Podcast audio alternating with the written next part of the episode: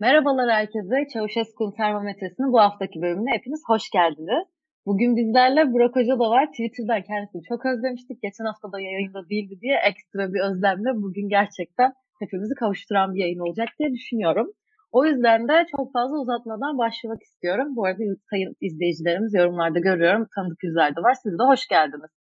İlkan ilk başta sana yani bugün bütün gün kabine toplantısına çıktığımızdan beri bunu düşünüyorum. Her yayında bekleyin af gelecek, bekleyin bir şeyler af gelecek dedin. Bugün ilk afları gördük. Vergi afları geldi, alkol ve ölümlü yaralama hariç şeylere ehliyet afları geldi ve sayamadım pek çok af geldi ama senin listendekilerin hala birkaçı eksik.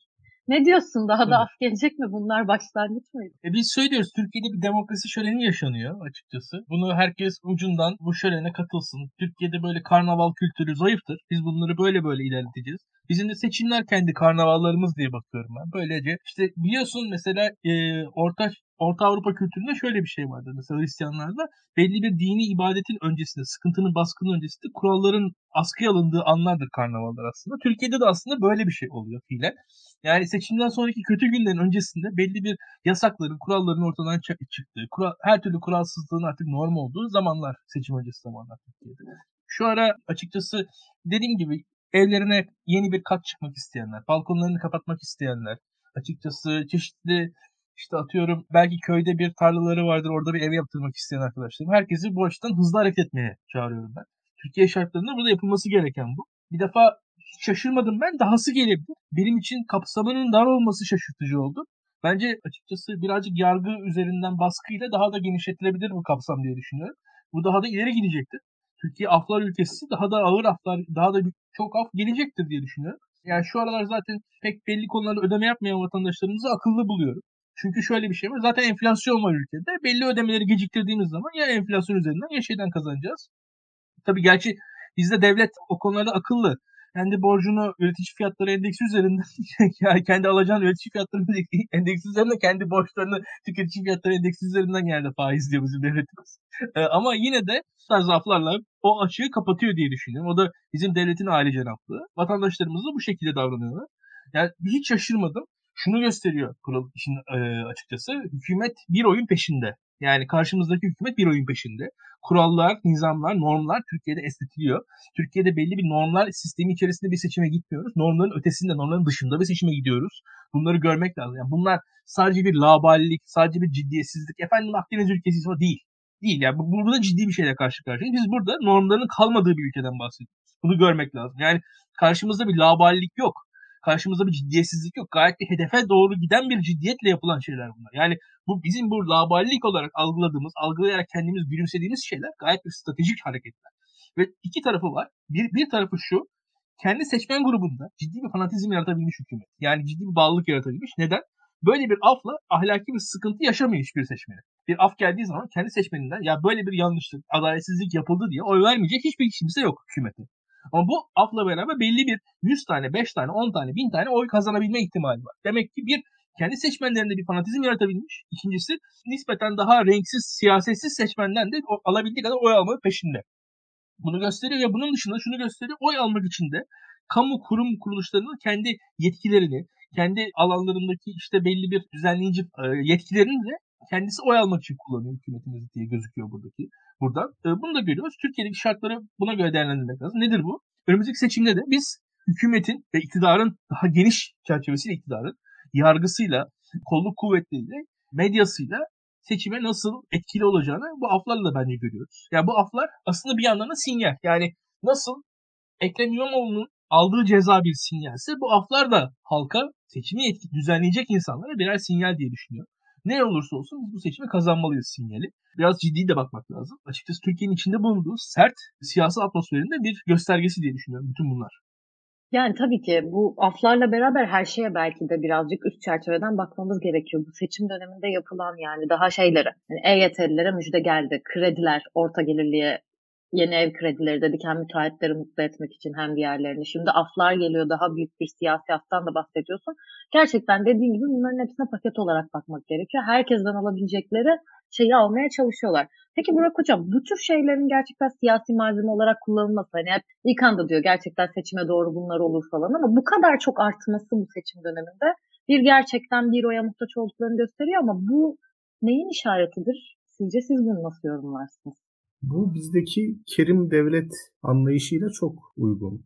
Yani kerim devlet kavramı devleti aslında bir baba gibi gören, cömert, eli açık, şefkatli, büyü, büyüten, kollayan, dolayısıyla vatandaşlarla ilişkisi aslında vatandaşların rızasıyla ortaya çıkmış değil, devletin hamiyeti ve devletin şefkatiyle, devletin kerametiyle daha doğrusu vatandaşların yaşadığı bir ilişkiye işaret ediyor ve bu yeni değil yani. Bu hani Osmanlı'nın kuruluşundan itibaren aslında bu kerim devlet anlayışı yer ediyor ve genel itibariyle devletin meşruluğunun vatandaşın rızasından türemediği, devletin zaten kendiliğinden meşru olduğu ve meşruluğun kaynağı olduğu anlayışında beraberinde getiriyor. Dolayısıyla aslında devlet vatandaşlara ait olan, herkesin bir araya gelerek kurduğu, ortak bir iyilik duygusuyla sahip olduğu ve ortak bir iyilik duygusuyla sorumluluklarını yerine getirdiği, buna karşılık da haklarının olduğu bir mekanizma olmaktan çıkıyor. Devlet herhangi bir yasal düzenleme veyahut norm ihtiyacı içinde olmadan, daha doğrusu norma uygunluk gösterme gayreti taşımadan vatandaşlarının işte o dönemlik mutluluğunu karşılamakla mükellef bir yapı olarak gözüküyor. Aile babası gibi yani. Öyle söylemek gerekiyor. O yüzden vatandaşların da babayla evlat arasındaki ilişkiden farksız bir ilişki kurması beklenemiyor devlette. Yani çünkü sürekli olarak devletten beklenen şey şımarıklıkları affetmek. Yani bugün işte mesela bu cezaların affedilmesi bir babanın şımarıklık yapan olduğunu affetmesinden farksız bir şey. Devletin kaynaklarını bizzatihi işte vatandaşların refahı için tahsis etmesi, ama burada karıştırılmaması gereken bir şey var. Yani kamu kaynaklarının kolektif iyilik için planlanarak dağıtılmasıyla Kerim Devlet'in kamu kaynaklarını keyfi bir şekilde ulufe gibi dağıtması arasında çok ciddi bir fark var. Mesela işte sosyal demokrasiyle Kerim Devlet'in uyuşup uyuşmadığı çok tartışıldı 60'lı yıllarda, 70'li yıllarda. Mesela sosyal demokrasi şöyle düşünebilir. Kamu kaynakları eğitim ve spor faaliyetlerine aktarılırsa ve özellikle elverişsiz, avantajsız bölgelerdeki gençler bu faaliyetlere yönlendirilirse oradaki eğitim seviyesi artabilir ve özellikle spor gibi branşlarda bu insan kaynağından faydalanılabilir. O yüzden avantajsız kesime kaynaklar aktarılırsa onlar da sistemin bir parçası olarak üretken hale gelirler ve kolektif refaha katkıda bulunurlar. Kolektif başarılara katkıda bulunurlar. Mesela sosyal demokrasinin böyle bir zihin matematiği var. Kerim Devlet Ulufe'yi dağıtırken onun kolektif iyilik açısından faydasını düşünmüyor yani. Oğlu ağladığı için ona iPhone alan baba gibi. Öyle düşünelim. Ya belki çok zarar da veriyor olabilir. O yüzden o Kerim Devlet anlayışı yani devletin mutlaka darda kalan vatandaşına yardım etmesi ve, ve bu tip durumlarda yani seçim öncesi durumlarda vatandaşın aniden daha sesinin yüksek çıkması e, bizde hani çok eski bir geleneğin seçim dönemlerinde dirilmesinden farksız. Hani İlkan demişti ya yani örgütlenen kazanıyor, örgütlenen kazanıyor. Çünkü seçim aslında biraz böyle bir süreç. Sesinizin yüksek çıktığı bir süreç. Hele başkanlık sistemi hakikaten çok enteresan bir şey. Çünkü 50 artı bir ihtiyacı olduğu için herkesin oyuna ihtiyaç var aslında yani. yani baktığımız zaman böyle bir durum da ortaya çıkıyor. Bu yüzden her kesim yeteri kadar örgütlendiyse hükümetten istediğini alabiliyor. Bu yapılan e, afların, verilen işte ne bileyim ulufelerin, emeklilikte yaşa takılanlar meselesinin kolektif iyilik açısından izahatı yapılmak bile gereği duyulmuyor yani. E, bu kolektif iyilik açısından ne işe yarar? Niçin bunu yapmalıyız? Ulus adına ne gibi bir menfaat sağlar gibi bir izahat yapılmıyor bile. Öyle söyleyeyim. Sadece bir grup insan tatmin oluyor, mutlu oluyor. Bugün gençler EYT karşıtı bir mesela örgütlenme içerisine girselerdi mesela bunun da böyle olmayacağı kanaatindeyim ben. E, maalesef işte bizim gibi bu tip yapılarda özellikle seçim demokrasi varsa eğer demokraside işte seçimler biraz bu dönemler için vesile oluyor. Hakikaten örgütlülük çok önemli. Onu söylemek lazım. EYT'liler kadar gençler de örgütlü olsalardı EYT düzenlemesi o kadar kolay çıkmayabilirdi belki. Öyle söyleyeyim.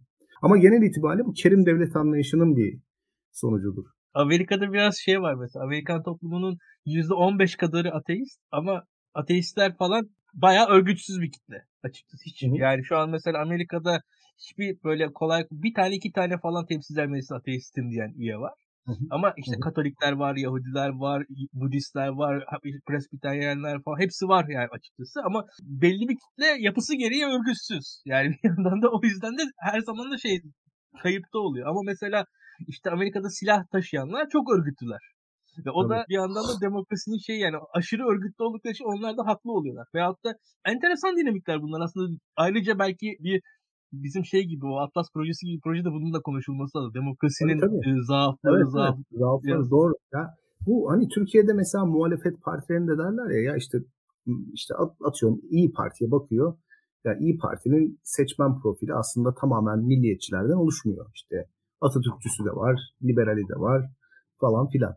Ama işte mesela kim daha örgütlüyse aslında onun sözü geçiyor. mesela CHP'de diyorlar ya işte bir azınlık CHP genel merkez ama ya azınlık olabilir de örgütlüler adamlar yani yapacak bir şey. Sen de örgütleneceksin.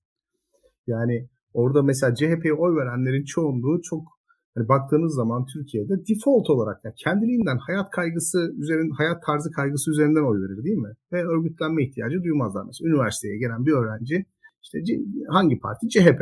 Yani öyle çok sosyal demokrasi, merkez sol, sosyalizm, işte ne bileyim demokratik sosyalizm bu tip kavramlar üzerine kafa yormadan CHP der. Çünkü sekülerlik aslında hayat tarzıyla çok rahat açıklanabilecek bir kavram. Ama yani baktığınız zaman işte örgütsüz oldukları için o apolitik orta sınıf kentli eğitimli kitle çok az temsile sahiptir. Böyledir yani bu işler. Ya mesela Kürt siyaseti için de bu söylenir. İşte PKK Kürt siyasetini domine ediyor. Çünkü PKK daha, daha örgütlü yani. Yani her açıdan baktığınızda. Hani normal apolitik bir Kürt eğer kendi apolitizmini bir noktaya çevirip onun etrafında örgütlenemiyorsa o kadar da çok söz hakkı olmuyor. Yani bu hani siyasi partilerde genel olarak demokrasilerde hani çok önemli bir e, risk unsuru aslında. Örgütlülük hani herkese tanınmış bir hak ama bazı gruplar daha tutkulu şekilde örgütleniyorlar. Özellikle ideolojik gruplar. Çok daha tutkulu şekilde. Mesela Türkiye'de Büyük Birlik Partisi diye bir gerçeklik var yani ben anlam veremediğim şekilde Muhsin Yazıcıoğlu hayattayken yüzde bir buçuğu geçememiş partinin Türk sağının her partisi içerisinde bir şekilde elinin kolunun ayağının olması. Yani çünkü çok örgütlüler. Yani bakar, bakıyorsunuz mesela AK Parti'nin Büyük Birlik Partili bakanı var. Vardı. İyi Parti'nin içerisinde Büyük Birlik Partili birileri var. Cumhuriyet Halk Partisi içerisinde bile var yani şu anda. Büyük Birlik Partili danışman. tarihinde ya böyle. Niye? Yani çünkü bu insanlar çok tutkulu örgütlenen insanlar. Seçim dönemlerinde bunun daha böyle makro hani vatandaş açısından genel konuları içeren şeklini görüyoruz. İşte bu cam filmi meselesi vardı mesela Türkiye'de. Çok hızlı örgütlendiler. Çünkü cam filmi muhafazakarlar için çok önemli bir şey. Kırmızı ışıkta durduğunuz zaman Türkler birbirlerinin arabasının içine bakıyorlar. Mesela muhafazakarlar rahatsız oluyor bundan. Ve o cam filmi aslında ciddi anlamda bu insanların mahrem duygusunu besleyen bir şey ve Hani cam filmine ceza geldiği zaman hepsi tepki gösteriyor. Mesela çok kendiliğinden oluşan ciddi bir örgütlülük aslında. İşte EYT meselesi falan zaten o çıkar grubu, çıkar etrafında örgütlenme. Örgütlenen kazanıyor. Çünkü kerim devlet anlayışı ulufe gibi vatandaşına dağıtmayı çok normal karşılıyor. Demokrasi olmasaydı bile arkadaşlar onu söyleyeyim. Hani seçimler olmasaydı bile biz bu kültür kültürden azade olmayacaktık. Mesela bu bir şey anlatacağım çok ilginç. Reşat Nuri'nin Miskinler Tekkesi diye bir romanı var. Şimdi Miskinler Tekkesi Osmanlı zamanında başlıyor ve hikayeyi anlatan kişinin çocukluğu anlatılan hikaye. Padişaha çok yakın bir aile. Padişaha çok yakın bir aile. Dayısı Abdülhamit'in istihbarat şeflerinden bir tanesi. Padişahın sofrasının artıkları toplanıp bohçaya konulurmuş ve saraya yakın ailelere gönderilirmiş. Onlar da padişahın artıklarını büyük bir hevesle yerlermiş. Yani ihtiyaçları olduğu için değil aslında varlıklı aileler ama padişahın artıklarını gönderdikleri bohça büyük bir hediye. Hep beraber toplanıyorlar, yiyorlar. Şimdi daha sonra kader rüzgarları esiyor. Bu çocuk büyürken işte yoksullaşıyor, savaşa gidiyor. Biraz hasar görüyor vücudu falan. Dilenci oluyor Cumhuriyet döneminde de. Ve dilenci olduğu zaman kendisine şu soruyu soruyor. Benim aslında böyle çok soylu atalarım vardı. Osmanlı'ya hizmet etmiş falan.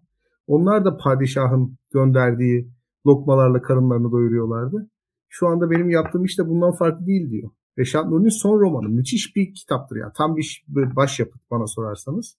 O devlet, vatandaş, devlet memur ilişkisini dilencilik bağlamında çok başarılı şekilde değerlendiriyor. Biraz da böyle aslında. Çok güzel anlattınız. Bu arada romanı mutlaka okuyacağım. Bence chatte de okumak isteyenler vardır. O yüzden tekrar söylerseniz adını Miskinler Tekkesi. Mutlaka okuma önerisi olarak da vermiş olalım. Şimdi ikinci bir konumuz var. Tabii ki siz yokken seçim tarihi açıklandı ve bunu burada hiç konuşma fırsatımız olmadı.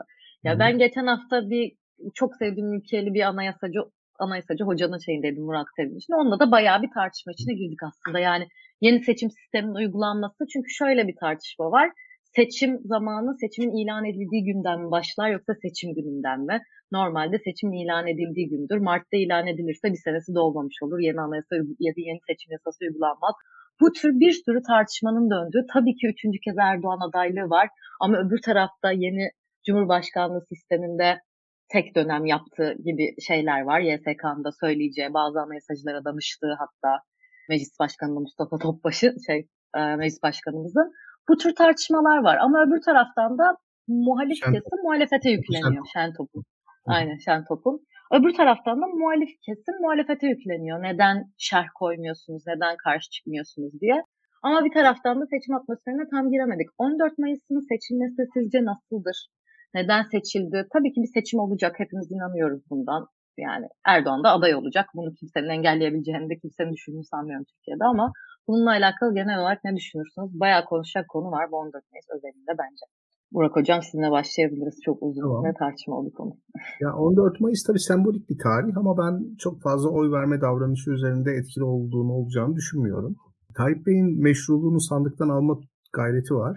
Ne olursa olsun yani seçim anına kadar her türlü centilmenliğe aykırı, her türlü unfair diyebileceğimiz yani adaletsiz uygulamaları, hakkaniyetsiz uygulamaları yapabilir.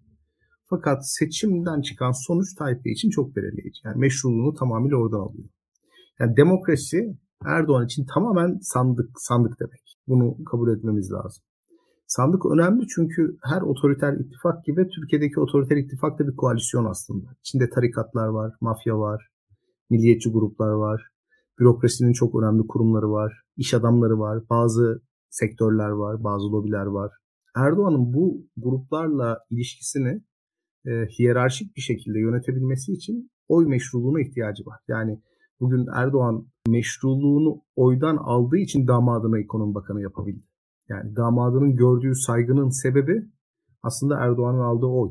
Anlatabiliyor muyum? Yani böyle bir şey. O yüzden ona çok dikkat ediyor, çok gayret ediyor. Yani bir seçim olacak. Fakat işte anayasanın ilgili hükmü aslında kimilerine göre çok açık yani bir daha aday olamıyor, seçilemiyor.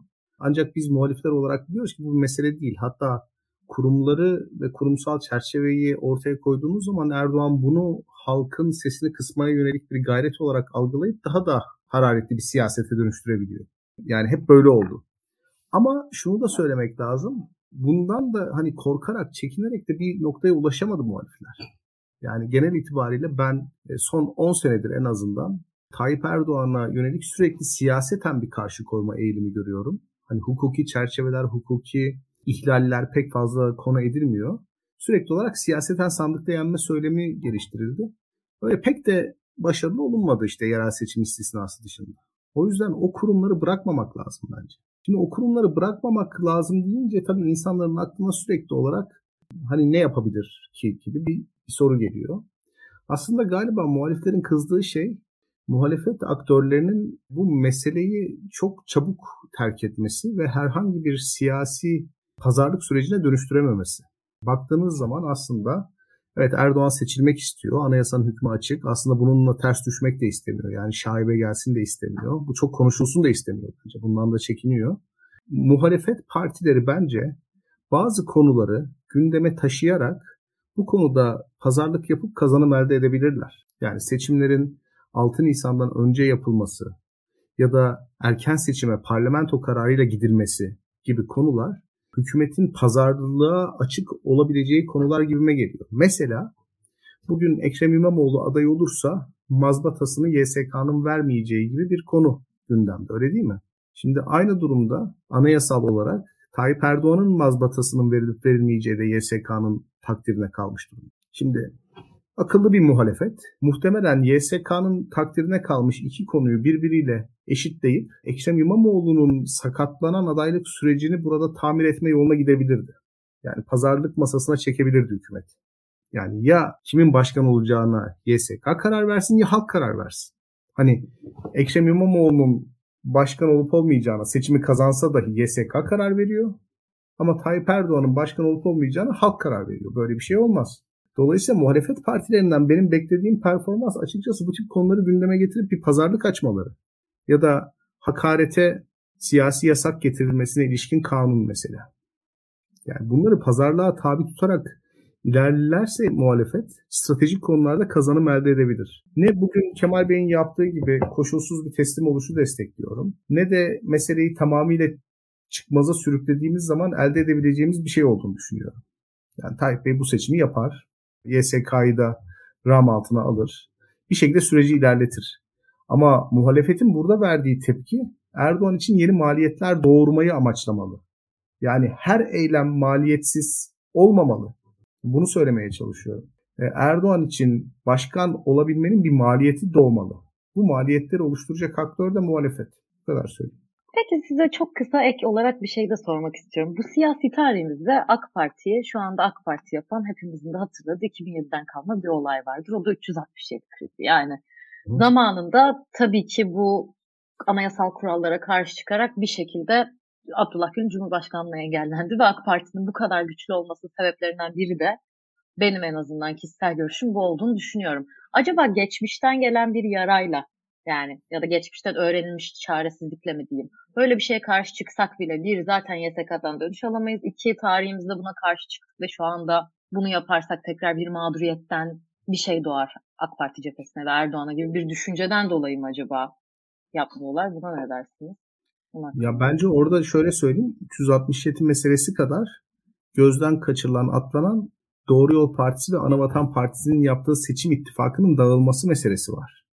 Yani o meclise e, gelecek milletvekillerinin oylamaya katılıp katılmayacağı o mesele o ittifakı çok derinden yaraladı. Şimdi ben hatırlıyorum o dönemi. Yaşım müsait. Anketlerde o Demokrat Parti tecrübesi Demokrat Parti çatısı altına giriyorlardı değil mi İlkan? Yoksa Doğru Yol Partisi mi? Demokrat Parti galiba değil mi? İkisi birleşip. Ama iki parti birleşiyordu. Tabii tabii. Erkan Mumcu ve Mehmet abi araya gelmişlerdi. Benim hatırladığım kadarıyla anketlerde %15'lik bir rakama ulaşmışlardı. Ve Tayyip Erdoğan parlamentoda çoğunluğu kaybedecekti. Böyle bir durum söz konusuydu. Şimdi o 367 oylaması, o oylama süreci e, bu ittifakı bozdu. Yani halen daha Ankara'da en çok tartışılan konulardan bir tanesidir. Oylama günü mesela telefonlarına çıkmayan genel başkanlar var. Nerede olduklarını kimse bilmiyor.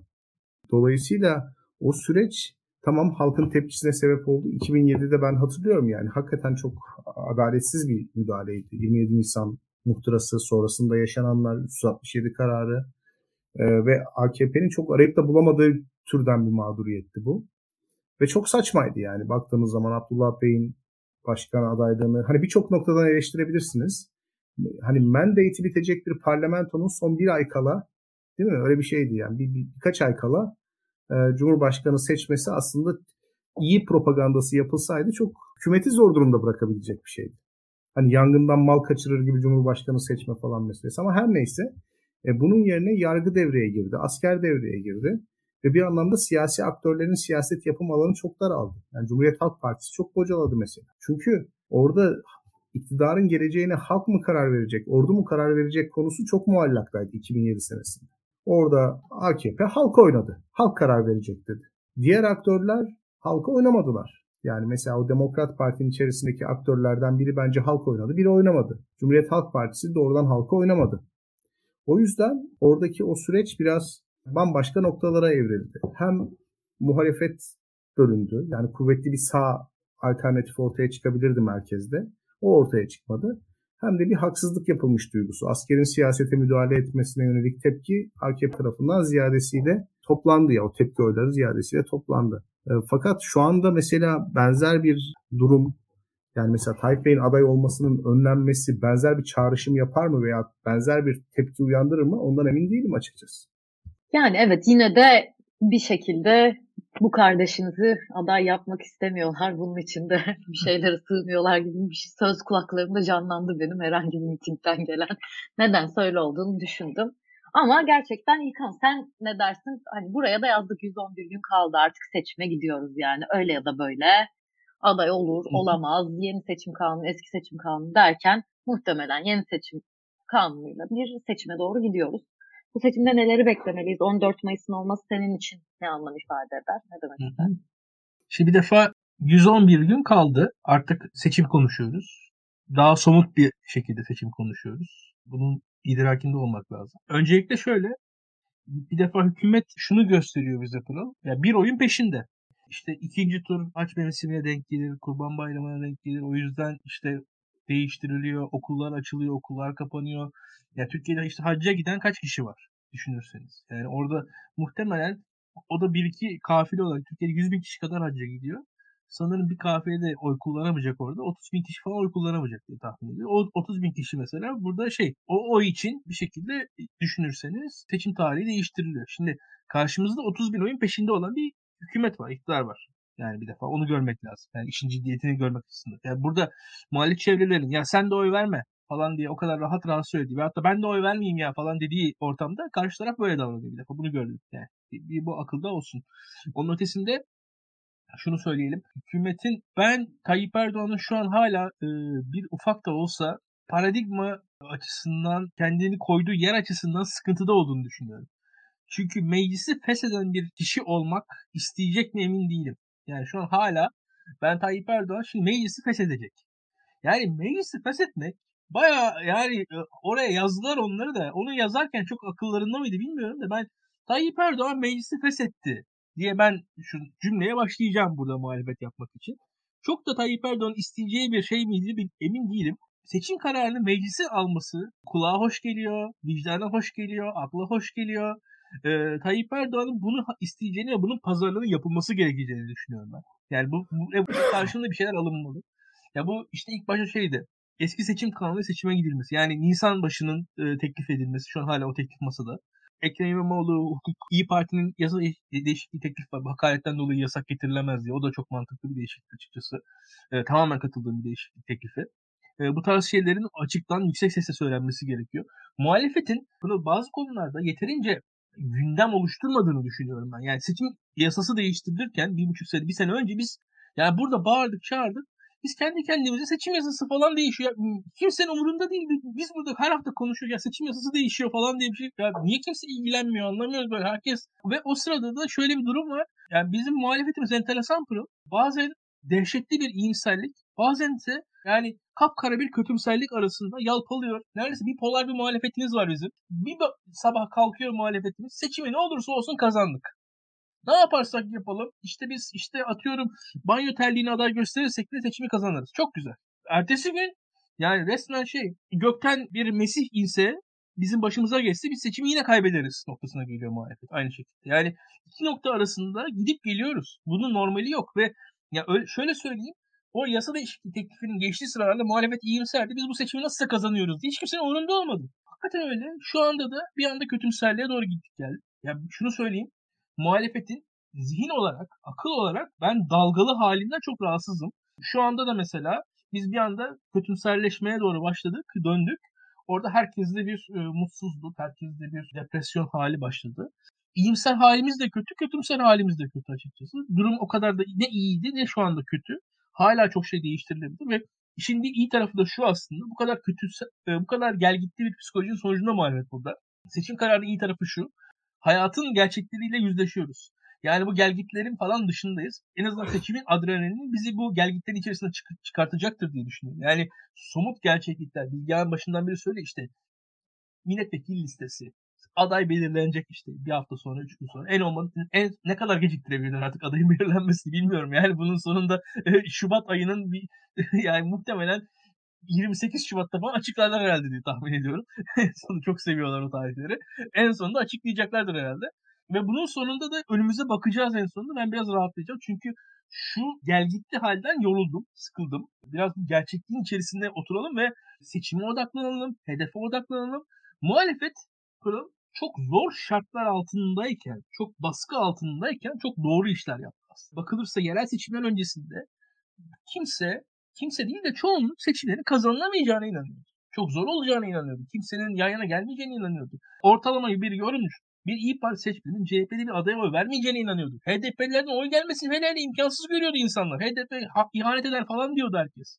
Ya HDP'ler ihanet eder. Ya bir anda o demek ki olabiliyormuş. Neden? Aslında rakiple alakalı. E şu an rakip aynı. Daha iyi değil. ülke daha demokratik değil. Ülke daha zengin değil. Ülke daha fakir. Aslında şu an şartlar çok daha muhalefetin lehine. Bunun kullanılması ve yönlendirilmesi lazım seçimi kazanma iradesinin muhalif seçmene gösterilmesi lazım diye düşünüyorum. Bütün bunlar bizim açımızdan ben birazcık da rahatladım yani gerçekten. Öyle ya da böyle tarih belli. E, biraz hani yarın bugünden daha belirgin bir tarih olacak. E, onu görüyorum. Ha şunu dersen ki seçimden sonrası vesairesi onu da muhtemelen birkaç hafta sonra yapalım. Bu konuda kanaatlerim biraz değişti. Türkiye'yi daha yani şunu görmek lazım en azından şunu söyleyeyim. Bu seçim bir başlangıç. Bu seçim hiçbir şeyin bitişi olmayacak. Bu seçim sadece ve sadece bir başlangıç olacak bu seçimden sonra öyle çok da şöyle söyleyeyim 4-5 yıllık iktidar beklemiyorum. Kim kazanırsa kazansın. Ya geçenlerde bir yerde konuşuyorduk bu seçimden sonra tabii ki yani bir değişiklik olursa hani hiçbir zaman 5 sene boyunca aynı şekilde gideceğimizi beklemiyoruz. Çünkü inanılmaz bir özgürlükler dönemine gireceğimiz aslında bir aşikar bu kadar çok bastırılmıştıktan sonra değişen herhangi bir hükümette zaten hükümet değişikliği olursa inanılmaz bir özgürlükler dünyasına gireceğiz. Bak bizim yayınlarımız mesela bir bakan değişiyor bizim izlenme sayımız artıyor tamam mı? O kadar insanlar baskı altındalar ki ya neredeyse bir müsteşar falan değiştirse ha ülkede bir değişim oldu diye insanlar bizi daha fazla izliyorlar. Yani ya şu anda atıyorum ya Hulusi Akar dese ben işte eşimin sağlık sebeplerinden dolayı istifa ediyorum dese bizim yayın izleyici sayımız 10 katına çıkar. Yani bu kadar açık. Gerçekten o kadar değişime açık bir ülkeyiz çünkü 20 yıldır değişmeyen bir şeylere. Ben kendim bildim de 27 yaşındayım. Benim hayatımda hiçbir şey değişmedi 20 yıldır. Artık bir şeylerin değiştiği bir ülkeyi de görmeyi istiyorum. Ne yapacağımı da bilmiyorum bu arada yani. Bakalım inşallah hep beraber göreceğiz. Değişim demişken sen de biraz önce şey yaptın. Aslında team araştırmanın bir anket var. Çok fazla anket görüyoruz bu dönemlerde ama hani bir zamanlar muhalefet bir ilk çıktığında özellikle yerel seçimden sonra bir dalga yakalamıştı ve oylarını da arttırıyordu gibi. Ama aslında benim burada önümde gördüğüm anketlerde Mayıs 2022'den beri artan bir Cumhur İttifakı oyları var. Ve şu anda da son araştırmalarda 37,5'a gelmiş bir AK Parti ve 6,5'a gelmiş bir MHP var. MHP'nin oyları aslında geriliyor. Bunu da çok fazla bu yayınlarda da tartıştık. Sinan Ateş cinayeti aslında MHP için bir kırılma noktası oluyor şu anda ve yeni seçim yasasında bile böyle bir gerçeklik görürsek meclise giremeyecek bir Milliyetçi Hareket Partisi olduğunu söyleyebiliriz. Ama hala 37,5'taki AK Parti ve 6,5'taki HDP ile %44 civarlarında bir oyla mecliste Cumhur İttifakı'nı görebiliriz. Bu anketler size ne anlatıyor? İlkan sen çok seversin anket konuşmayı. Seninle başlayalım istiyorsan. Bu anketlere baktığımız zaman şunu görüyoruz. Adalet ve Kalkınma Partisi aslında geçen sene bu vakitlerde daha doğrusu hatta 6-7 ay öncesinde falan neredeyse çekirdek oyu hep deniyor ya o çekirdek oyu. Aslında öyle bir oy da var bilmiyoruz ama ciddi şekilde 30'lar civarına inmişti. Yani 30'lar 30'ların altı civarına inmişti. Birçok anket şirketi de az çok onu söylüyordu. Şu an 37'lere kadar geldi. Buradaki temel mesele hala şey değil. Ya bu artış azalış bizim zannettiğimiz gibi ya bu tabloda bu barları görüyoruz, çubukları görüyoruz işte CHP'li bir grubun AKP'ye geçmesi şeklinde olmuyor. Bu aslında daha ziyade hani az önce söyledim ya seçimi kazanma iradesi dedim ya aslında. Onunla alakalı bir şey bu. Daha ziyade Adalet ve Kalkınma Partisi'nden kararsızlara geçen kitlerin geri dönmesi, Cumhuriyet Halk Partisi veya da muhalefetin geneline oy veren kimi kararsızların tekrar kararsız saflara geri geçmesi şeklinde gerçekleşiyor bu. Yani bu gidiş gelişler, bu 3-4 puanlık gidiş gelişlerin bile çoğunluğu biraz böyle gerçekleşiyor. Ki arada gene partiler arası geçişler de vardır ama şunu söylemek lazım. Ve bu burada biraz muhalefet açısından bir tehlike de şu. Bakın %37,5 Adalet ve Kalkınma Partisi, %6,5 Milliyetçi Hareket Partisi ancak %7,5'da diğer var. Diğerden de açıkçası seçimin ikinci turunda muhalefetin adayının ne kadar oy alacağı şüpheli. Çünkü bu diğerin içerisinde Zafer Partisi, Yeniden Refah Partisi de var. İki tane yeni kurulmuş muhafazakar kökenli de olsa, muhalif de olsa muhafazakar kökenli parti var. Saadet Partisi var, Deva Gelecek Partisi var. Bunlar da muhafazakar oylardan alan seç partiler. Muhafazakar seçmenin teveccühe sahip partiler. O yüzden aslında diğer de muhalif olarak muhalif en azından Memleket Partisi garanti muhalefete verir de yani diğerlerinin de o kadar rahat muhalif olduklarını düşünmemek lazım. Orada da o oylar içinde bir mücadelenin olacağını görmek lazım. Bir de şöyle söyleyeyim birazcık daha insanların moralini bozayım. Bu anketler pro biliyorsun ki Türkiye örneklemi üzerinden yapılıyor aslında. Bizim de yurt dışı seçmenlerimiz var. Yani yüzde yarım kadar bir oy da Adalet ve Kalkınma Partisi yurt dışı seçmenlerden de belli bir fark ekliyor yani üzerine. Bir de o tarafı var bu işin. Yani çünkü hiçbir anket şirketi Almanya'da anket yapamıyor. E, oradaki seçmenleri Almanya, Fransa gibi yerlere seçmenleri eklediğimiz zaman da işte yüzde yarım kadar falan da e, belki binde 3-4 falan o civarlarda bir e, oyda geliyor. E, Erdoğan'ın son zamanlardaki işte siyasetine bakarsanız yurt dışı katılımın yüksek olacağını tahmin edebilirim. Bu İsveç'teki bu Kur'an yakma hadisesi falan da sanırım Tayyip Erdoğan'ın yurt dışı seçmen tabanını mobilize edecektir diye düşünüyorum. Oradan da gelecek bir yarım puanı var. Yani bu anketlere bir de öyle bakmak lazım. Yani baktığın zaman Adalet ve Kalkınma Partisi yarım puan ekleyin. Yani gördüğünüz zaman onu söyleyebilirim. Kanaatim bu. Şu andaki görüntüde gerçekten muhalefet açısından durum tehlikeli. Hala muhalefet önde. Hala aslında normal şartlar altında muhalif e, oyları alt alta koyup topladığınız zaman iktidarın oyun üzerinde çıkıyor. Yani hala mesele şudur. Şu anki mevcut muhalif oyları siz bir, bir şekilde başarıyla yan yana getirip Erdoğan'ın karşısına koyabilirseniz şu an hala Erdoğan seçimde yenersiniz. Ha şu var meclis artık sıkıntılı. Yani mecliste e, ciddi bir şekilde liste ittifakı yapılması gerekiyor. Çok iyi bir ittifak yapılması gerekiyor. Yapılabilir mi? Onu da zor görüyorum. Bunu e, şunu da ekleyeyim bu arada. Sinan Ateş'i de bahsetti. Sinan Ateş konusunun ben etkili olacağını düşünüyorum. Sinan Ateş konusunda ben aldığım haberler tahminimden öte bir tepki var. Ve Milliyetçi Hareket Partisi'nin seçmenlerinde hatta Adalet ve Kalkınma Partisi gibi seçmenlerinde ki orada da var MHP'li. Ciddi bir hayal kırıklığı yaratmış durumda. Orada bir yani bir, hakikaten son damla etkisi var. Belli olmaz sandığa yansıyabilir yani İyi Parti oylarında belki Zafer Partisi oylarında yani muhalefet tarafına e, o milliyetçi muhafazakar seçmenlerden bir kayış belki de kararsızlara kayış olabilir. Çünkü yani neticede bakın Sinan Ateş'in ailesi iktidar seçmeni. Yani Sinan Ateş'in ailesi İyi Parti seçmeni değil. Sinan Ateş'in ailesi muhalif değildi. Yani Sinan Ateş'in ailesi şu an burada mesela Adalet ve Kalkınma Partisi MHP arasındaki seçmenler de çoğunluğu MHP'li olmak üzere. Bu insanlar sonuçta oy vermeyecekler diye düşünüyorum. Yani burada bir iyimser taraf o muhalefet açısından bakarsak. Yani gelecek aylarda belki oradan e, milliyetçi muhafazakar taraftan biraz bir oy geçişi olabilir ama şu an bu noktaya gelmiş durumdayız. Ha nedir? İktidarın bundan sonra yani 30'dan 37'ye çıktığı kadar hızla 37'den 45'e çıkabileceğini zannetmiyorum. Onu da söyleyeyim bu arada. Yani orada da çünkü demografi var, sosyoloji var. Orada da o kadar rahat değil bu işler. Yani hani orada da çünkü şu an aslında eski seçmenini geri alıyor. Yani eski seçmenini geri topluyor. O daha yani zaten Erdoğan'a oy vermiş. Zaten Erdoğan'a oy verme alışkanlığı olan bir seçmenle olan teması ilişkisi burada yaşanan şey. Son 6 ayda yaşanan şey diye düşünüyorum. Şimdilik bu kadar söyleyeyim. Yani dediğin gibi zaten bir oy arttırma olduğunu Cumhur İttifakı cephesinde görüyoruz ama Türkiye'de her şey her gün değişebiliyor. Hala muhalefet önde, hala yapılacak çok fazla şey var. Seçim tarihi açıklandı ve liderler sahaya çıkmaya başladı. Kemal Kılıçdaroğlu, Meral Akşener ve ben bunun çok çok önemli bir etkisi olacağını düşünüyorum. Şöyle de anlatabilirim onu. Team araştırmanın yine aynı anketinde İmamoğlu'na açılan soruşturmayı sormuşlar. Ve halkın %22'si, 22.6'sı ben bunu hiç duymadım demiş. Ve bunu şuna rağmen söylüyor. Ana akım medyada sürekli bakın suçlu, bakın ceza aldı, bu adam düşmandır, bu adam şeytandır diye haber yapılmasına rağmen halkın %23'ünün bundan haberdar olmadığını düşününce gerçekten bu seçimin sokakta kazanılması gerektiğine olan inancım ve benim sokağa verdiğim değer de artıyor. Gibi yorumlayabiliriz. Burak Hocam siz ne dersiniz anketler hakkında?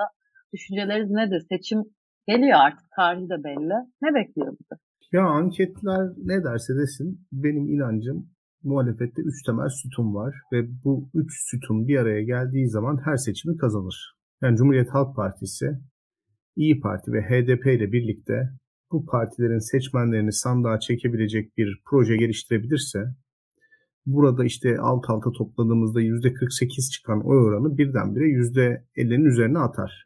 Yani çünkü bu üç partinin bir arada hareket etmesi bile bir kazanma enerjisini, kazanma sinyalini çok net bir şekilde halka verebilir. Bu çok önemli bir şey. Bakın bir senedir altılı masa toplanıyor ve seçimi kazandıktan sonra neler yapabileceği üzerinde müzakerelerde bulunuyor değil mi? Yani ilk önce anayasa taslağı hazırladılar. İşte 30 Ocak'ta ne açıklıyorlar? Halk daha bunu bile bilmiyor yani. Bir hükümet programı açıklıyorlar. Yani altılı masa kendisini henüz halka bile izah edememiş. Birçok insanla konuşuyorum yani çok apolitik. Altılı masayı işte Millet İttifakı gibi bir şey değil mi hocam falan diyorlar. Değil. Yani altılı masa seçimden önce kurulan bir hükümet. Ya Ahmet Davutoğlu'nun sözlerine insanların niçin tepki verdiğini anlamıyorum. Yani altılı masayı savunan birisi Ahmet Davutoğlu'nun sözlerine tepki vermemeli. Çünkü altılı masa tam olarak bu demek. Ve zaman içerisinde bu hale dönüştü. Yani ilk önce parlamenter sisteme geçiş için anayasa müzakereleri yapmak adına bir araya gelen altılı masa bileşenleri e, bahar aylarıyla birlikte ortak başkan adayı belirleme konusunda mütabakata vardılar. 14 Ağustos'ta Ali Babacan ön protokol diye bir şeyden bahsetti. Eylül ayındaki altılı masa toplantısında e, komisyon kurulacağı karar çıktı. Ve şimdi de biz işte Aralık ayı, Ocak ayı boyunca altılı masanın aslında seçimden sonra dağılmayacak bir hükümet formasyonu olduğunu öğreniyoruz. Şimdi bu belirsizlik hakikaten o biraz önce bahsettiğim seçimi kazanmak için 3 tane sütunu bir araya getirme projesinin dışında bir huzursuzluk ve bir kaygı yaratıyor açıkça söylemek gerekirse. Yani her türlü spekülasyon dışında söylüyorum. Benim bu konudaki fikirlerimi biliyorsunuz. Bir senedir konuşuyoruz burada. Ama daha altılı masanın seçimi kazanmak adına ne yaptığı, hangi adımları attığı belli bile olmadan seçimden sonra kimin hangi imzayı atmadan hangi kararı alınmayacağını söylediği bir tabloyla halk karşı karşıya. Çok kafa karıştırıcı bir şey. İkincisi ben küçük partilerin oy oranının az olmasının altılı masanın karar rasyonalitesine etki rasyonalitesine etki edeceğini savunmuştum. Çünkü bu küçük partilerin meclise girebilmesi için Cumhuriyet Halk Partisi'nin veya İyi Parti'nin lütfuna ihtiyacı var. Ve bu parti elitlerinin hayatını ilgilendiren bir konu. Yani siyaset Twitter'daki insanların gördüğü gibi ya da davrandığı gibi ya da sinyallediği gibi işlemiyor. Aktörlerin çok bence çıkarları var. Yani hani sen milletvekili olamayacaksın fakat Tayyip Erdoğan seçimi kaybedecek veyahut sen milletvekili olacaksın Tayyip Erdoğan seçimi kazanacak gibi iki şık sunulduğu zaman ikincisini tercih edebilecek çok fazla insan var. Yani siyasi ekosistemdeki insanların çoğunluğu ikincisini tercih eder. Öyle söyleyeyim size. Şimdi dolayısıyla o küçük parti elitlerinin de bir şekilde sisteme girmesi, kendilerini parlamentoya atması gerekiyor. Bu yüzden hani kendilerine bunu lütfeden aktörün önerisini kesinlikle savunacaklardır. Bunun ülke açısından mantıklı olup olmadığına bakmaksızın. Daha açık konuşayım. Yani işte adaylık meselesinde mesela Kemal Bey'in adaylığının altılı masanın müzakeresine tabi olduğunu düşünmüyorum. Masada çünkü altı aktör olduğunu düşünmüyorum. İki aktör var aslında masada. Milletvekilliği Cumhuriyet Halk Partisi'ne bağlı olan partiler Kemal Bey'in önerdiği isme karşı çıkabilir mi? Mümkün mü böyle bir şey? Mümkün değil. Ama bunlar zaten hani altılı masa kurgulanış amacı açısından baktığımız zaman hani Kemal Bey'in adaylığının ötesinde diğer adayların adaylığını konuşturmamak ve siyasi herhangi bir hamleyi de çok ayıp bir şey görmek üzerine oluşturulmuş bir masa. Çünkü ilk önermesi yanlış. Yani Etienne Mahçupyan'ın kafasıyla siyaseti okursanız bu seçimi kazanılmış bir seçim olarak görürsünüz. Seçimi kazanmak için tek şart olarak da altılı masanın birlikteliğini vaaz edersiniz. Dolayısıyla siyaset yapma alanınız iktidar olmaz, altılı masanın parti liderleri olur. O birlikteliği devam ettirmek için. E bu da beraberinde halkı siyasetten soğutur. Yani masanın devamı masanın amacı haline gelir. Halbuki masanın amacı seçim kazanmaktır. Ama siz seçim kazanma gibi mevzuları ön plana getirdiğiniz zaman başka başkan adayları konuşulmaya başlanır. İşte küçük partilerin kaç milletvekili alacağı konuşulmaya başlanır. Ki konuşulması gerekir daha. Bunlar ayıp değil, günah değil. Bakın konuşulacak ve çok büyük kıyamet kopacak.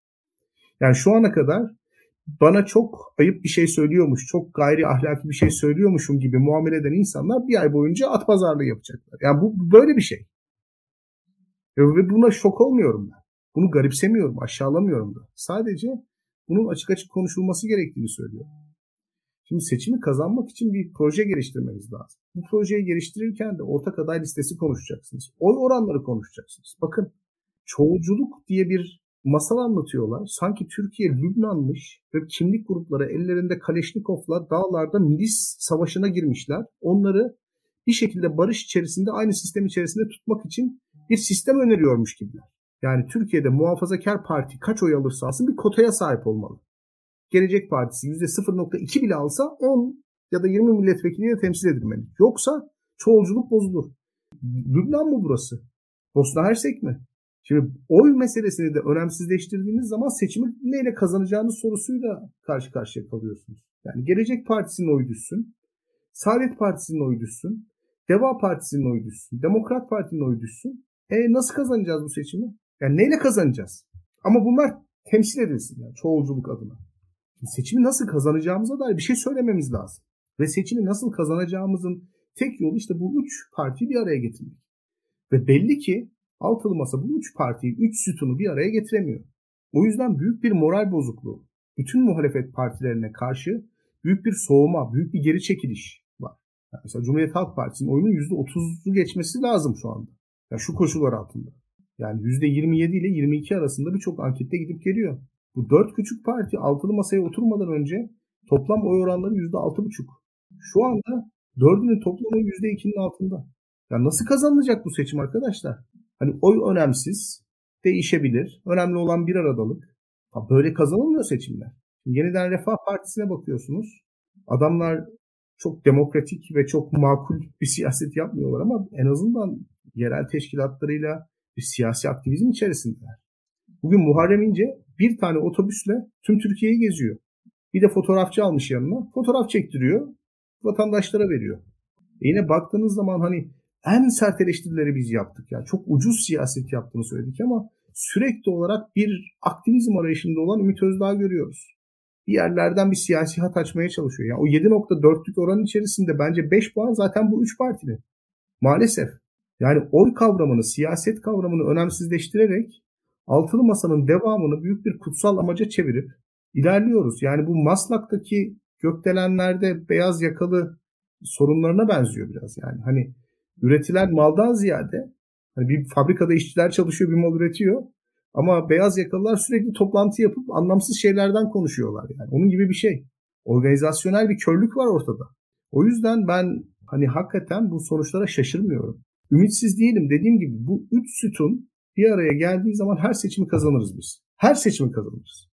Yeter ki doğru bir proje ortaya koyalım. Yeter ki bir hayalcilik içerisinde değil, seçimi kazanma gerçekçiliği içerisinde hareket edelim. Mesela dün Levent Gültekin'i dinliyorum. Ya adam o onunla konuşsa, o ona destek ya. Böyle siyaset konuşulmaz ki. Ya böyle bir şey yok. Yani HDP gelse Mansur Yavaş'a destek verse, İyi Parti gelse HDP'le ne böyle böyle kurulmuyor işte ittifaklar. İttifaklar her aktörün çıkarını, limitlerini, ittifak kurma davranışı içerisine girdikleri takdirde tabanının olası tepkilerini, liderin dönüştürme gücünü falan hesaplayarak konuşuluyor. Yani el ele ateş etrafında şarkı söyleyerek bu seçimi kazanamayacağız. Yani maalesef doğru bir projeyle gitmemiz lazım. Mesela yerel seçim projesi doğru bir projeydi. Doğru, doğru bir projeymiş.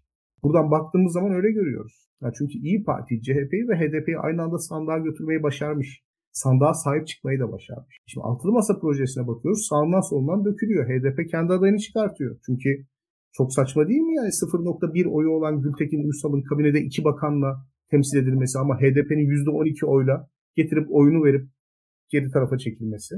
Saçma. E şu da saçma değil mi abi? İyi Parti niye HDP ile anlaşmıyor abi? Bu da saçma değil mi yani? Parti üst yönetiminin aldığı karardan dolayı MHP'yi terk edip parti kurmuş insanlardan bahsediyoruz.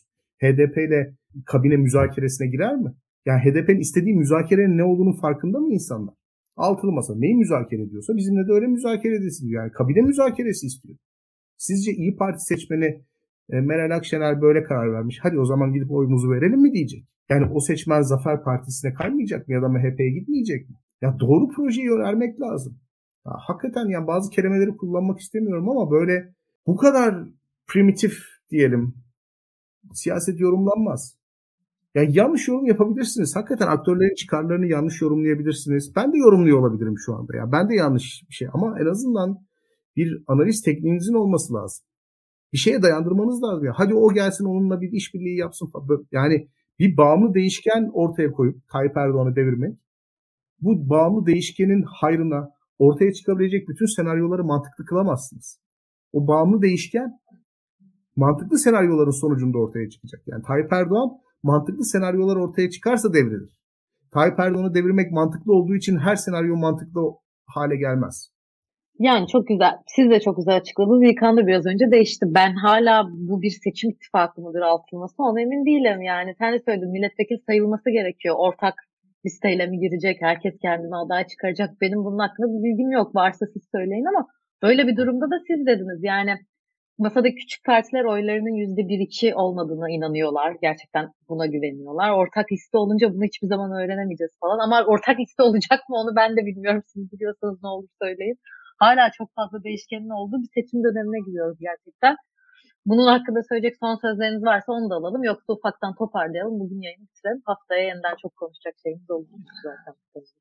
Şimdi Pırıl şöyle söyleyeyim ben Türkiye zor günler geçiriyor. Türkiye'de ekonomik olarak hepimiz acayip sıkıntılar çekiyoruz. Tuğba Tekerek'in yeni kitabı çıktı işte Taşlar Üniversiteleri diye. Oradaki bizim Doğan da sağ olsun alıntılar yapmış. Ben de Tuğba Hanım'ı Daktio'da da izlemiştim. Biz de konuk aldık zamanında. Bu konu hakkında çalışmalarını biliyoruz. Ee, kitabı da önerelim. Arkasından ama düşündüm. Yani bu Taşra Üniversitelerindeki kalitesizlik, Taşra Üniversitelerindeki sıkıntılar, orada öğrencilere yapılan muamele, işte kampüslerin şehir dışında olması, hepsinin dolmuşlar için, ev sahipleri için öğrencilerin neredeyse para gibi kullanılması hepsi ciddi sıkıntılar diye düşündüm, düşündüm. Yöneticilerin baskıları, akademis, çünkü çok kaliteli akademisyenler var Taşra Üniversitesi'nde aslında. Kadro bulamadıkları için oralarda ancak hocalık yapabilen. E, oradaki baskıları falan düşündüm. Sonra da dedim ki yani bu sorunlar 5 yıl öncenin sorunları aslında. Yani şu an artık öyle bir noktadayız ki ben düşünüyorum yani Sivaslı bir işte genç kız babası olsam ve İstanbul'daki üniversiteyi kazansa nerede okutacağım, nasıl yaşatacağım? Yani o teknik olarak imkansız. O yüzden yani şu an artık Taşra Üniversitesi eleştirmek dahi Türkiye şartlarında yani 2016 Türkiye'sinin meseleleri bunlar yani. 2023 Türkiye'sinde benim Taşra Üniversitesi eleştirecek bir lüksüm kalmadı. Onu gördüm ben şu an. Düşündükçe. Çünkü yani İstanbul'da zaten bir çocuk okutmak için, bir ev tutmak için, bir ev kiralamak için herhangi bir Anadolu'da yaşayan bir insanın bir parası yok. Yani teknik olarak. O yüzden bizim şu an Taşra Üniversitesi eleştirecek bir haddimiz yok yani. Nasıl bu, o üniversite olmasa demek ki bir kişi üniversite okuyamayacak şu an Türkiye şartlarında yani. Onu söylemek lazım. Bir de öyle bir durum var. Çünkü eskiden yani hani şey derdik biz de öyle diyenlerden işte bilmem nerede okumaktansa işte bir sene bekle oradaki taşlıda okuma büyük şehire git doğru. Şu andaki şu, şu kiralarda kimseye ben ya bir sene bekle falan diyemem mesela. Yani o kadar kötü durumdayız. Ya cidden memleket acayip bir şekilde batmış durup durumda. Yani şu anda insanların aldıkları maaşlarla yaşadıkları hayat e, hiçbir şekilde kurtarmıyor. Yani çocuk sahibi olmak lüks olmuş durumda. Biz gerçekten çok ciddi sıkıntı içerisindeyiz. Buradan herkese yani şöyle söyleyeyim yani biraz sağduyu diliyorum. Herkes umarım aklının başına alır. Cidden bu sıkıntıdan bizi kendimizden başka kurtaracak kimse yok. Herkese akıl diliyor. Bakalım hepimiz için gerçekten güzel dönemler olsun, hayırlısı olsun. Hepimize akıl dileyerek de böyle kapatmış olalım yayını. Burak Hocam sizin de ekleyeceğiniz şeyler yoksa bu haftalık kapatalım. Ya ben bir şey söyleyeyim. Şimdi e, evet. e, durumun kötüye gideceğini söylemek benim vazifem. Yani ben altılı masayı görürüm, evrimleşme sürecine bakarım, oradaki ilişkilerin doğasını kendime göre yorumlarım ve buradan bir kriz çıkacağını söylerim. Yani mesela 2013 Mayıs'ında çözüm sürecinin başarıya ulaşmayacağını ve kanlı bir çatışmaya gideceğini söylediğim zaman bu benim arzu ettiğim bir şey olduğu için söylemedim. Dünyadaki diğer örneklerine bakarak Türkiye'deki sürecin çok nevi şahsına münhasır olduğunu söyledim. Nedense Pırıl her şeyi biz kendi yerli ve milli kriterlerimize göre başarmaya çalışıyoruz. Yani şöyle bir ittifak modeli dünyada yok. Altılı masa benzeri bir ittifak modeli dünyada yok. Karşılaştırabileceğimiz bir model değil. Yani her şeyin çözümün Türk hali. İşte ittifakın Türk hali gibi. Şimdi bunları yazar söylüyorum. Ama bu demek değildir ki hakikaten kötümser olmalıyız. Yani ben çok iyimserim çünkü toplum orada duruyor. İnsanlar orada. Yeter ki doğru bir siyasi projeyle insanları mobilize edebilir. Yani buna da inanıyorum. Yani muhalefetin, muhalefet, Türk muhalefeti diye bir şey varsa bunu başarabileceğine inanıyorum. Çok da umutsuz olmamak, enseyi karartmamak lazım. Bir noktada ben aktörlerin sayılarla ilişkisinin iyi olacağını ve onların nihayetinde çok temel bir Tayyip Erdoğan meselesi var. Yani kaybedildiği zaman herkesin toptan kaybettiği bir, bir mesele. O yüzden eğer Tayyip Erdoğan güçleniyorsa şu anda bu aslında muhalefetin daha rasyonel karar vermesi için hayırlı bir şey de olabilir. Daha vaktimiz var. Bizi gaslighting'e maruz bıraktılar. Sanki her şey oldu, bitti, aday listeleri konuşuldu, aday belli, karar net, artık konuşan kimse bunu bozuyor. Böyle saçma sapan bir şey yani. Hani benim bildiğim kadarıyla Ankara'dayım. Birçok aktörle de ilişkim var. Aday listeleri falan konuşulmadı. Başkan adayı da konuşulmadı altılı masada. Bilinçli olarak konuşulmadı. Yani kesin olan bir şey varsa işin siyasi tarafının konuşulmaması ve bunun bilinçli olarak yapılması. Dışarıdan, sağdan, soldan şu aday, şu kesin, şu belli gibi mevzular hakikaten bir gaslighting stratejisi. Gitgide daralıyor ve biz artık başka bir aday düşünemez hale geliyoruz. Başka bir aday düşünmek de çok gayrimakbul bir şey haline geliyor. Böyle hani o gaslighting tiyatro oyunundan uyarlanmış herhalde. E, türetilmiş o kelime bildiğim kadarıyla. Eşini delirtmek isteyen bir adam her gün gaz lambasının ışığını değil mi? Tedrici olarak kısıyor. Yani bir yerden sonra artık e, görmemeye başlıyorsunuz. Bu gaslighting stratejisi, yazacağım da bunu zaten daktiloya, hakikaten bizi bunaltmış durumda. Hayır, henüz daha vakit var. Yani bence de geç kalındı ama bu tabloyu değiştirmek için, dönüştürmek için vakit var. Bu altılı masa toplantısından sonra çok daha ciddiye alacaklarını düşünüyorum. Umuyorum ki, umuyorum ki çok fazla sesi duyulan, çok fazla konuşan, çok fazla gündemi belirleyen fakat muhalefete oy katkısı çok sınırlı olan partilerin kuru gürültüsünden sıyrılıp Cumhuriyet Halk Partisi Genel Başkanı Sayın Kemal Kılıçdaroğlu ile İyi Parti Genel Başkanı Sayın Meral Akşener bir araya gelirler ve muhalefetin selameti için en doğru karar verirler.